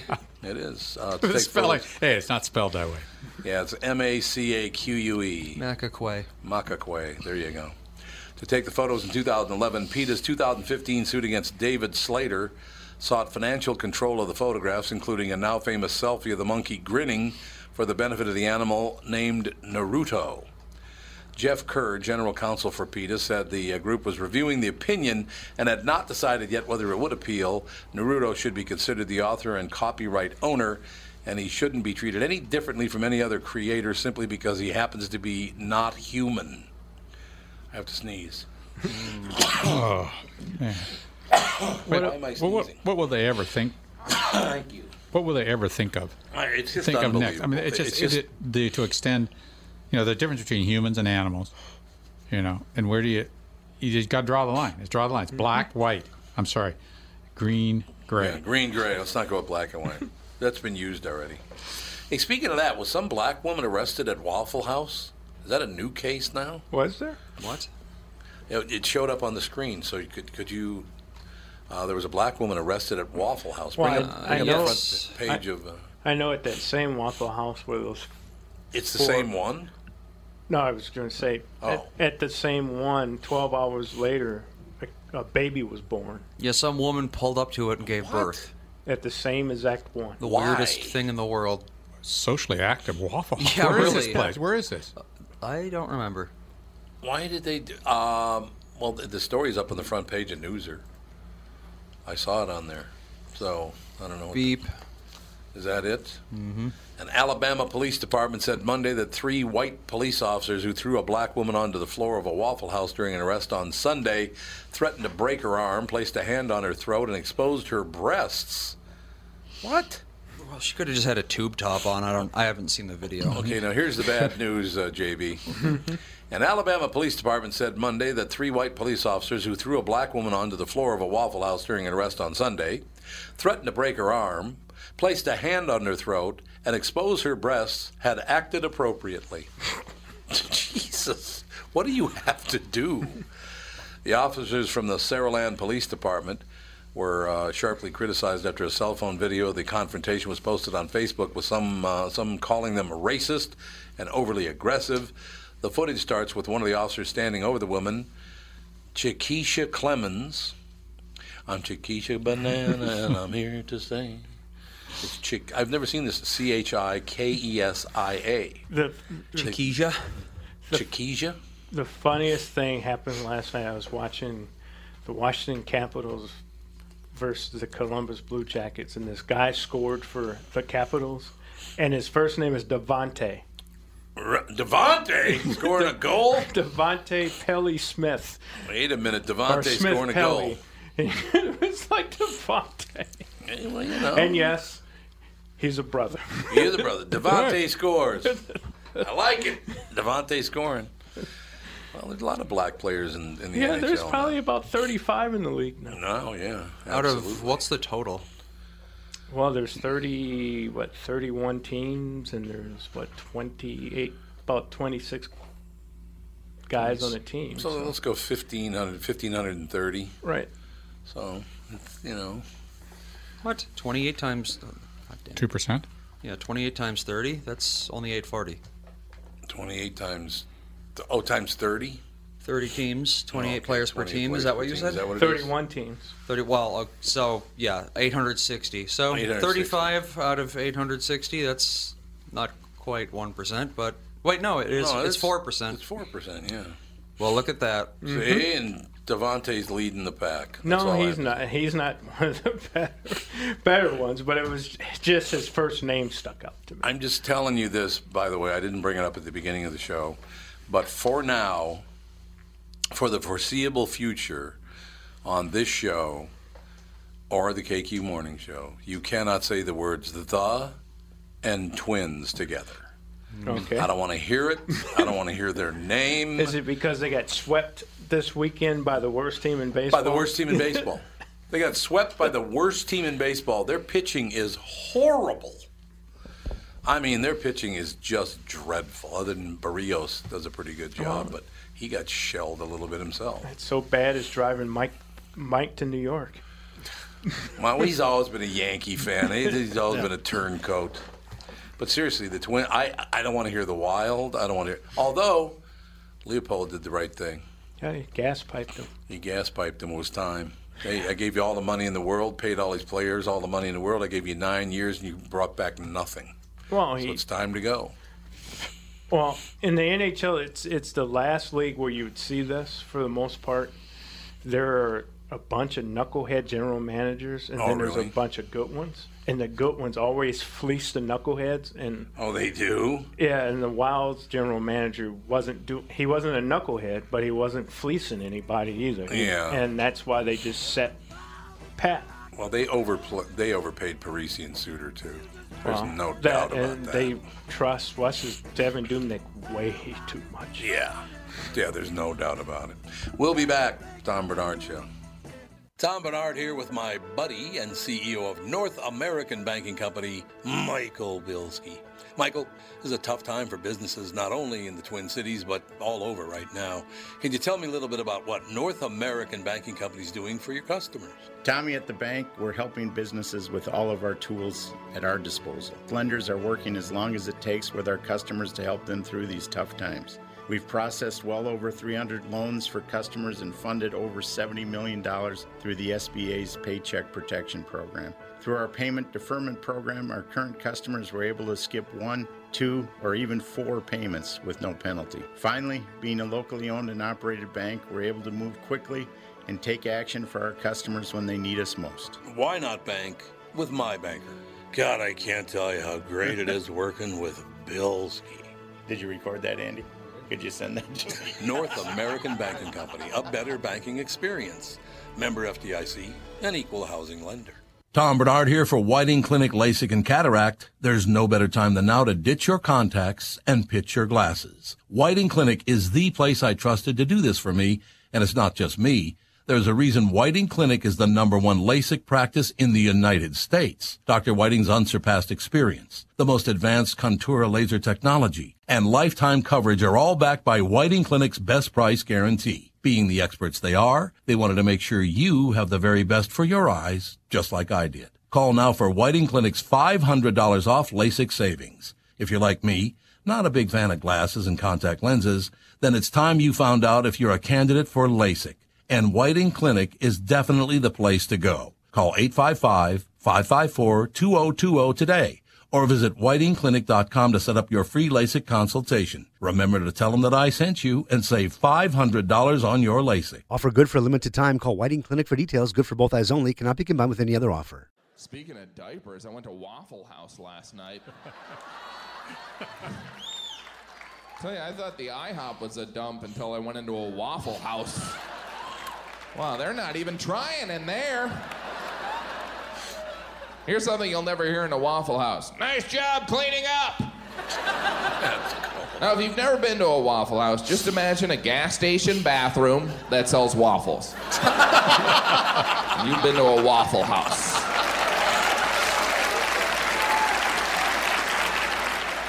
I love Waffle House. You know what? I uh, Yeah, I have never like been it. to a Waffle House. I don't even know. Do they even been have them here? No, We no, don't in have the That's south. a, it's a southern. Ah, well, that'll be why. You've Well, never I- been to a Waffle House. No. Really? No, how could I have been? Hey, oh, but I, IHOP here? Yeah, Yeah, they but have- yeah. here. Yeah, I think they do. and Panakuchen House. Panakucanoose That's something used you to won't see in the South. Panakucanoose? No, you're not going to see that in the South. No. But Remember Dennis Miller's joke about IHOP, International House of Pancake? I don't know if you've noticed you got these places called IHOP. It's International House of Pancakes. So basically, they named them that so everyone would know these shitholes are everywhere. I wonder why pancake houses have such a bad reputation for cleanliness. I was told, by the way, by a chef, a, a very high tone chef, don't ever order waffles in a restaurant because they cannot properly clean the griddle, the waffle griddle. Yeah, waffle griddles are very difficult to clean. Very hard to clean, and therefore, that's the first thing that attracts your cockroaches. Yeah. Great. That's great news. Wonderful. well, you think that uh, guy that shot those four or six people, his dad should be Yes, because held his, liable his dad gave him his guns Guns back. Right. What are you doing? This guy was what he went to a pool and exposed himself to a bunch of kids. Yep. He uh, was Threatened wearing people with a gun. threatened people with a gun. Then he killed what four or five people. No, the threatening people was before. That Yeah, it's it a was- separate it was incident. before, yeah. So yeah, he should have been uh, not having any guns. Well, Well- that's the, that's the thing. Again, they did gun control him, but then someone gave him a gun. I know and that's you, what they do. You can't control people giving guns to criminals. You can take a driver's license away from people, but people still drive. Yeah. I mean, here's the problem that I have. If Taylor Swift wouldn't have been stalking him, that might have really. Did you see that? That he Yeah. claimed that Taylor Swift was stalking him. That's pretty uh, pretty um, clear cut psychotic behavior. She's t- wiretapped my phone. She's been using my credit card. She's been yeah stalking me. It's so weird how the human brain gets that way. Gets so messed up. They'll just like assume that anyone they'll take just like a random figure in their lives and assume that that figure has like great interest in them even though it's like why you know is what that? do you even do all day it's, it's not like you're a, a research scientist or something He, he was probably exposed in some way to her and had some maybe had an attraction to her. Or, you know, it was a, it was That's a what I'm transposition of feelings or whatnot, or, or pro- uh, projecting feelings on someone else. Who knows? Who knows? But it, this is sort of this is one of the other thing. This is just another consequence of not providing good, um, Yeah. secure mental health Yep. care for Yep. people. You got the homeless people, and you got these wing wingnuts that are doing this sort of stuff. and naturally the parents uh, didn't do a great job either it seems at least the dad didn't Yeah. i don't know about mom i have You a know- feeling she wasn't super great but you never not. know Get them into get them into a system where they can be looked after and cared for, so they're not victimized, and so they don't hurt other people. Nope, only voluntarily. One of which my fa- means never. yeah. One of my favorites of all time. I had a friend who's no longer with us. His first name was Perry. I don't need to tell you his last name, but he was a psychologist, sociologist, that kind of guy. And I was sitting there talking to him, and he said, "Well, hang around and schmooze until my next client gets here." So we're talking and you know having a good time, with talking about all this, that, and the other thing.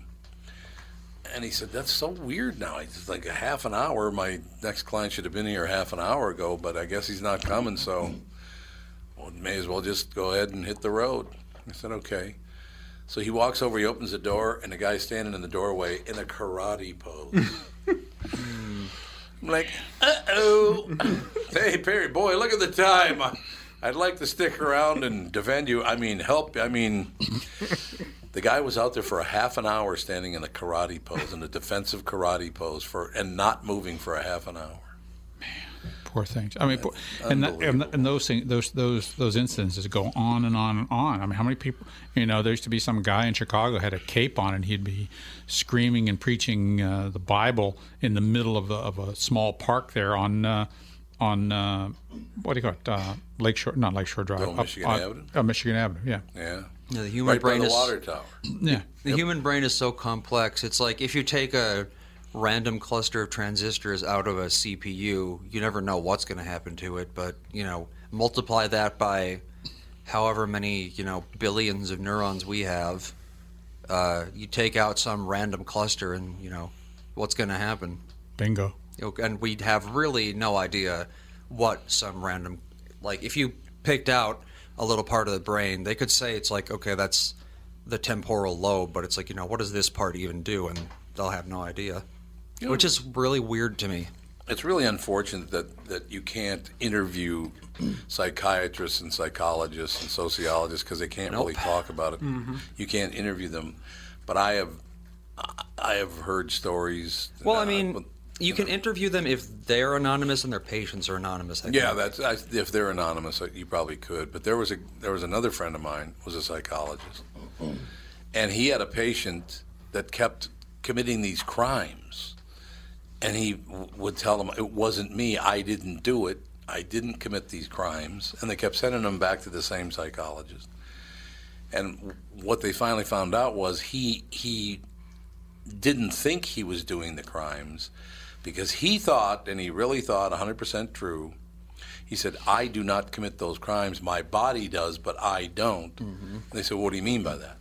He said, well, There was a snake living in his stomach, and the snake would rise up through his throat into his brain and commit crimes, and then it would recede back into his stomach. and nowadays we call that dissociative identity disorder Holy God. He actually believed that was true, though. Yeah. That a snake would go up into his head and ma- cause his body to commit crimes that he didn't want to commit. So how do you take care? You see, that's a, that's a terribly tragic story. So so sad. Yep. And how do you, uh, uh, where do you start with that? Yeah, I it's mean, like the guy's a victim, but he's also a danger. So Yeah. it's not like you can just let him roam free in society because he had a bad lot in life. I mean, it's like you know, it sucks, but if you're dangerous, you have to be separated. That's just how it is. Yeah, you do. That is unfortunate. Speaking of um, involuntary action, uh, and this plays into the fact that dissociative identity disorder, aka multiple personality disorder, is you know a real thing. So there's a treatment for epilepsy, very severe epilepsy, where they basically just cut your brain in half, and that takes care of the seizures for whatever reason. Well, I suppose it because the seizure would only be limited to the half of the brain that it starts in, so it can't cross over to the other one. But one of the side effects is for someone who's done that before, they'll put them in a room with one monitor that only their left eye can see and one only their right eye can see. And they'll show something on the right um, and say, Tell me what you see. And they'll say, I can't tell you what I see. I don't see anything. But then they'll say, Could you draw what you think is on the monitor? And they can draw what's on the monitor. But they can't, they don't know what's on there because they can't see it. But they can draw it? Yep. Yeah. So because half of your brain is sep- it uh, processes like the kind of visual uh, stuff like that, but the other half processes language. So there's no communication. So you can see it, but you can't say what it is. But you still have that mental image in your head. Yeah, you, you're not you're, you're not visually seeing it, but it's being processed as some sort of a uh, a, a graphic image, so you can draw it. Very, It's a- yeah. very bizarre. Yeah. Well, that's the depressing as hell. Yeah, that's the frontal lobec- lobotomy, where you just cut the corpus callosum between the Yep. two. What was that guy's hemispheres. name again? Dr. Walter. That's something different. The corpus callosotomy is like it's still a thing that they do. Yeah, but that's- it's rare, but you Well, know. that's what they do when you say you're dividing the brain. That's what you're doing. Yeah. That's the communication. But you're thinking of the the uh, ice pick lobotomy The guy. ice pick lobotomy. It's a bit guy. different. What's his name? Dr. Walter Clemens or something like that? Yeah, they don't. Uh, the hell was his name again? I don't think they do those anymore. Take an ice pick and just hammer it in there with a little hammer, right, right in there. Boom. Um, that felt good, I bet. Up underneath, up up above the eye. Antonio Moniz. No, that's not the guy. Well, yes, it is. No, it's not. Actually, I, that- I would hope he did this under like Anesthesia? No. No, no, I'm No. talking about with um, like when they go to inject my uh, ankle. Sterilely? Yeah. It's kinda hard. No, I'm talking about, but they um, like numb it. Im- imaging. No, there's Oh, Was no, that- no. there's no. This imaging? was in the 40s. Oh, okay. Yeah, This no is in the- imaging. They would literally just go into the brain, destroy, you know, Yeah. however much they felt like, and go, well, let's hope this works. Yeah, that was Um, James Watts was a neurosurgeon who uh, was partnered with a guy named Walter Freeman. Walter Freeman. That's who I was thinking of. Uh, they Walter became. Freeman. Yep. They're the ones who spread the lobotomy to America. Yes. I think. Walter Freeman. Uh, yep, and then Rosemary Kennedy kind of put a the kibosh on that procedure. Yeah, they did because it, the Kennedy family didn't want the old man Joe Kennedy didn't want to deal with her because she was a handful, so he had her lobotomized. And yeah, then she went. What a great family. Yep. What a barn burner of a family they are, no question about it. All these politicians are all my favorites. First hour we talked about how the new regime is jacking up the price of everything because of the new tax uh, bill, and now this this hour we're talking about some other different other politicians that turned on their own family. But other than that, they're really good people, all of them. Former President George H.W. Bush has been hospitalized in Houston with an infection just after attending the funeral of his wife Barbara, a spokesman said on Monday. Jim McGrath said on Twitter that the 93 year old Bush is responding to treatments and appears to be recovering. He was admitted Sunday morning to Houston Methodist Hospital after an infection spread to his blood, McGrath said. McGrath wouldn't elaborate Monday night on the specifics of Bush's condition, saying additional updates would be issued as events warrant, but he said the 41st president was eager to get well so he can get to his summer home in Kennebunkport, Maine. I kind of doubt it. He's the most goal oriented person on this planet, McGrath said. If your wife dies and then you get really, really ill, that usually means you've given up on life. Mm-hmm. It does, doesn't it? Dying of a It broken happens heart. a lot, yeah. I'm curious. Say they call it dying of a broken heart. Yep. And I Wait, can imagine, you know, you're married to the same woman for has to have been what? 73 years. Yeah, 73 years. She's gone. That's a pretty big life change. My parents were married 50, almost 59, and we had to keep close watch on my mother. Yeah. The, Oh, the- yeah. yeah. Because she had stopped eating and really Mhm. taking care of herself. And It's true. First Lady Melania Trump, who attended Barbara Bush's funeral, sent her best wishes to the former president Monday evening, sending healing thoughts of strength along with prayers for George, President George H.W. Bush tonight. Melania Trump tweeted Barbara Bush was laid to rest on Saturday in a ceremony also attended by former presidents Bill Clinton, Barack Obama, George W. Bush, and their wives. She was not. Where the hell was Jimmy Carter? Isn't he dead? no, no. Jimmy. Jimmy's Jimmy only about 96, isn't he? yeah. Oh, well, then uh, I saw a photo of him and his wife. He's Yeah. 90, he's only 93. He's only nine. Oh, he's only 93. Never mind that. He does live in a nursing home, so. Oh, Jimmy does? Yep. Oh, I didn't know Jimmy was in a nursing home now. Uh, well, wait. It's hard to say. There's so Yeah, much stuff on a president's Wikipedia page. It's like, who can tell what's outdated or not? Yeah. Is that like a so that would be like Trump's presidential library? be a Wikipedia page. Wikipedia Probably. page. It's going to be Twitter page. digital anyway. That's it's terrible. interesting because we actually had a dog who had the same thing. She uh, lived in the same kennel as a male dog. She was a what do you call him? Collie. collie, And yeah. he was a uh, Irish setter. Irish setter, yep. And the Irish setter died, and the collie just ran into the woods and died Yep. Ran because she was the woods and just so sad that her you know friend was gone. It's, true. interesting that even a dog has that reaction. It's true. They, do indeed. But hopefully, uh, President, uh, former President George H.W. Bush will recover, although at Oh. 93 years old. Look at not- that. Those hospitalizations were not publicly disclosed. I think Dad got sick on purpose so that he could be with her, Jeb Bush said. Well, there you go. So you think Yeah. That Dad's kind of given up. Is that what he's Yeah. indicating? Well, I mean, you know, 93 is a pretty good run, Yeah, I I, must say. 92.5. I, I had to call my siblings and say, you know, she's giving up. You guys have got to Yeah. get her to want to s- stick around, or I she's gonna. No, you're absolutely Happy right. days are here again. No doubt about it. We will be right back in a couple of seconds. We have a very special guest, Joe Hagan. Sticky Fingers, The Life and Times of Jan Wenner. and Rolling Stone magazine. We'll be back with Joe in just a couple of minutes. Tom Barnard Show. Tom here for Sabre Plumbing, Heating, and Air Conditioning. Right now, Sabre and Bryant are teaming up to offer 0% financing for 36 months when you buy a new Bryant furnace. This is the perfect time to replace your old furnace with a new trouble-free, energy-efficient furnace from Sabre. And when you buy Bryant equipment, you're getting one of the most trusted names in the industry. This 0% offer is available for a limited time.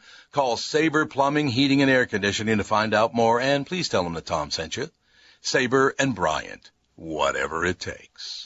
Northern Metal Fab, right off the interstate in Baldwin, Wisconsin, is a custom job shop specializing in large scale projects. Northern Metal Fab is now hiring for all positions, including welders, painters, and inspectors, to provide quality craftsmanship to their customers. Northern Metal Fab is growing, and their growth is your opportunity. Northern Metal Fab offers competitive pay, excellent benefits, and more. Apply online today at nmfinc.com. That's nmfinc.com. Northern Metal Fab is an equal opportunity employer.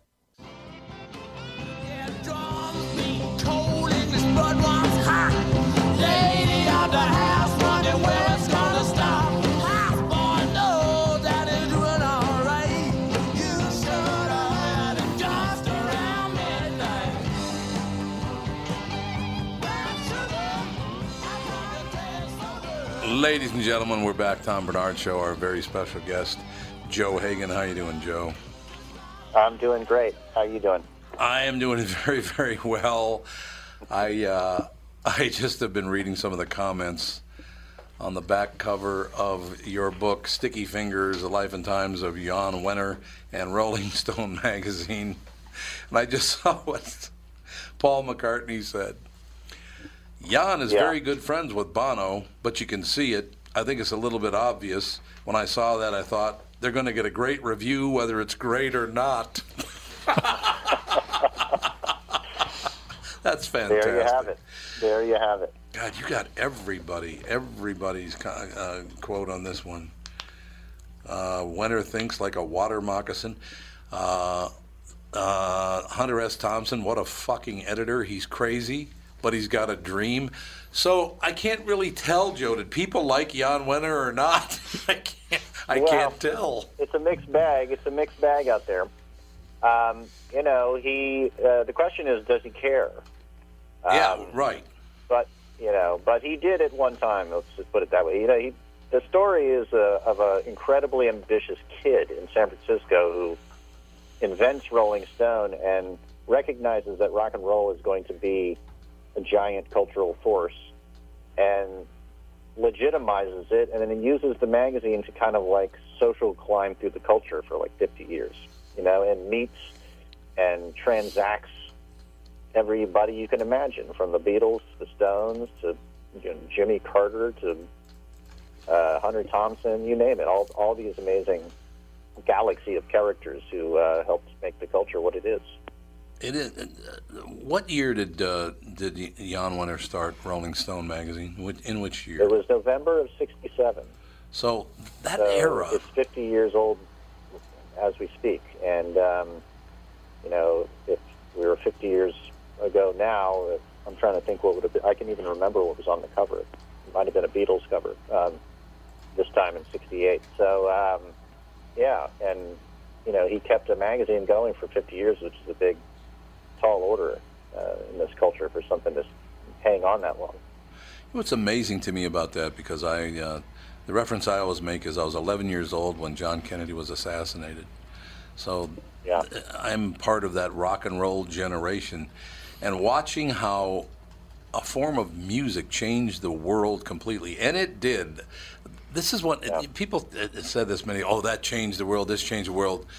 Rock and roll music absolutely changed the world because, first of all, it, it's music that crossed over racially, and not much of that had been done before. But and a point I, I, I always bring up to I, I was just talking to John Lodge from uh, the Moody Blues yesterday, and we were talking about when when the Beatles kicked off the British invasion, as they called it. They changed the the economy of Western Europe completely. Western Europe was still suffering mightily from World War II because it was pretty much destroyed. And the Beatles going out and bringing all of that money back, and, and, and the British invasion when all of them went out around the world, whether it's the Rolling Stones or Herman's Hermits or whomever. Yeah. All of that money came back to England. It changed the world forever. It's amazing. Yeah, yeah. Well, it was as uh, Tom Wolfe uh, once told Rolling Stone magazine, and this, this quote's in my book. It was the first time in the history of man that young people had money. Right. And, right.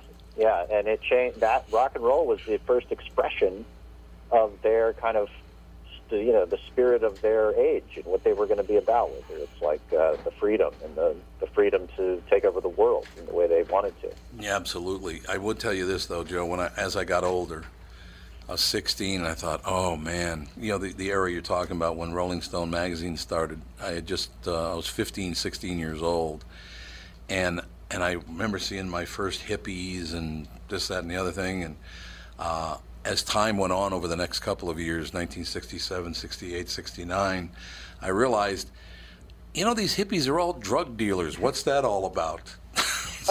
yeah. You know? Well, it's funny because one of the things that I think surprised me, I guess it shouldn't have, but was, you know, yes, I knew people were doing drugs, it's sex, drugs, and rock and roll, but how profound drugs were and central they were Oh yeah. to the culture that Rolling Stone documented and drove. I mean, uh, you really see that in the book. A lot, you know, some people in the reviews complained about uh, there's too many drugs in this book, but well, that's how it was. You know, No, you're 100% they right. were There- doing a lot. there are not too many drugs in the book. It's how it really was. Uh, when you look at at that era again, how music had changed in the '60s, the fact that all of our heroes were being gunned down, whether it be John F. Kennedy or Martin Luther King Jr. or and you go on and on, Bobby Kennedy and and several people.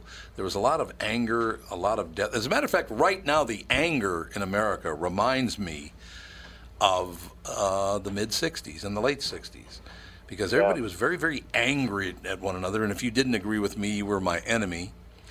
But what happened was Rolling Stone magazine was uh, the Harvard Lampoon because of Doug Kenney and Henry. It became the National Lampoon. Uh, then Lorne Michael stepped up and kind of took their idea and brought it to television. Saturday Night Live started up a couple years later. I mean, it that era, and I guess the magazines because people were picking up magazines back then, whether it be the National Lampoon or or Rolling Stone or whatever. It did change everything. I mean, I I remember going from from uh, issue to issue, just waiting to see the next Rolling Stone or waiting to see the next National Lampoon and the ideas that they would would have come up with. Uh, it changed everything in that one period. Well, listen, Rolling Stone was like a uh, kind of like biweekly chronicle of yep of this of the of the rock and roll generation, kind of um, formulating its worldview, you know, and then you get to watch that worldview slowly take over the world in real time. I mean, if you read my book, you get up to the Carter, uh, Jimmy Carter, um, running against Ford in '76. He, uh, Rolling Stone was right in the middle of that election. Yeah. You know, they they helped throw the uh, campaign um, party uh, at the convention in New York City in, in the summer of '76. I mean, they were very integral in part of it, and it's because Jimmy Carter smartly wanted to tap the youth vote, right? And so Jan turned Rolling Stone into kind of a youth lobby uh, that was supporting, you know, at the time Democratic candidates. Um, you know, that same year he sends John Dean, famously of the Watergate um, scandal, to go cover the Republican National Convention. I mean, it was like he was really at the center of things, and um, that was exciting because if you were whatever age you were, you're interested in, you know, Led Zeppelin or whatever, but you can also get this. You know, it's like you're, it's bigger than just rock. It was. It absolutely was. It was worldwide. It wasn't just the United States. I mean, there was a lot of focus in the United States, but it was worldwide. Uh, what fascinates me about the whole story, going all the way back uh, to, I guess, 1963, I suppose, is when when uh, the British invasion really started. The Beatles, at least, I think they Ed Sullivan in 1964. Is that? I think that's correct. Yeah, right. But when I look back, Nirvana is probably the last iteration of what rock and roll became, and not a whole lot new has happened since Nirvana. And I'm wondering, with the political attitudes that exist now in America, that I, I will tell you, Joe, I, I, I do a morning show as well as this show, and I I try to I'm pretty centrist in my thinking. But people on the far right think that I'm the devil, and people on the far left think I'm uh, Rush Limbaugh. it's just really weird. It's odd that they have to, because you know the show is, is pretty popular and all that. Thank you know, you know whatever the situation is there, but will there be a new form of music that will express all of this anger the way it did in the 1960s and then carry on from there? Will music change because of this, or or can it change, or some is something else going to have to happen? Well, I don't think music is the vehicle for you know the youth expression of politics anymore. Right. I mean, the, the thing that was unique about that era was it was the music, yes, but it was also the the medium. You know, the mediums were the message too. You only had a handful of magazines, four or five record labels, three newspapers, and three TV stations. This is a narrow kind of band within which everybody received the culture. Yeah, And why? now you have this infinite kind of like leveled field of the internet in which everything's there's a million subcultures. Everybody can talk, and it's uh, you know the Facebook and Twitter and these things. They are the new forms of expression because everybody can just talk right at everybody else. Yeah, And why- In some ways, everybody it's all diminished, right? It's, none of it is as powerful as it once was. So there's no concentrated kind of like art form that is, uh, you know, connecting people that way anymore.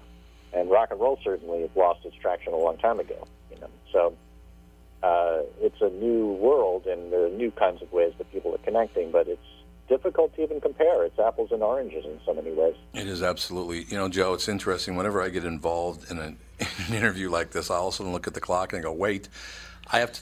We have to talk about the Rock and Roll Hall of Fame 2018 as well. Time flies uh, in certain interviews, but I uh, I'm suffering through the uh, 2018 Hall of Fame uh, inductions because the producer of my show, in my morning show, is John Lassman, the guy who uh, John Bon Jovi thanked for discovering him at WAPP in New York. So I've had to put up Oh, with, wow. with that for about a week now. It's like, oh my God, it, I'm never going to hear the end of it. you know, it's just one of those deals. What did you think about the induction? Uh, Well, I I was kind of um, fascinated with it for a couple of reasons. One, uh, you know, in my book, Jan Wenner says that he doesn't think Bon Jovi, you know, was worthy of the Mhm. Rock and Roll Hall of Fame, and didn't Right. think that he meant anything to rock history. And of course, this created a big furor, as everybody knows. Bon Jovi, he outed Jan as the one who had was keeping him out of the Rolling Stone. I mean, I'm sorry, out of the Rock and Roll Hall of Fame. And so these guys had a tiff going on, and so for him to finally get in was, for some people, a sign that you know we're that Jan Wenner doesn't have the influence that he once had, did, and I think that's true. I think the Rock and Roll Hall of Fame is go, undergoing some transformation now, and has to kind of reconsider uh, what it's about, who's should be in, and they've tried to diversify their nominating committee. You know, um, and so there's been some alterations there. Then you had Nina Simone yeah. Uh, coming in, who's not really rock and roll, although you could say that her rebel spirit is very rock and roll. But she, you know, last year Public Enemy uh, was inducted, so they're they're having to broaden out what they mean, what the definition of rock and roll is, and uh, it's probably necessary because they got too conservative and narrow for so long that I They think did. you know it wasn't as interesting to people. Why do you think- they're having to reinvent themselves a little bit for a post Jan Wenner Rock and Roll Hall of Fame? Why do you think it took the Moody Blues so long to get into the Hall of Fame? Well, they're definitely sort of one of these groups that Jan and Rolling Stone and the critical apparatus probably didn't like. Yeah. And the, yeah. the nominating committee was very much reflecting Jan Wenner's worldview.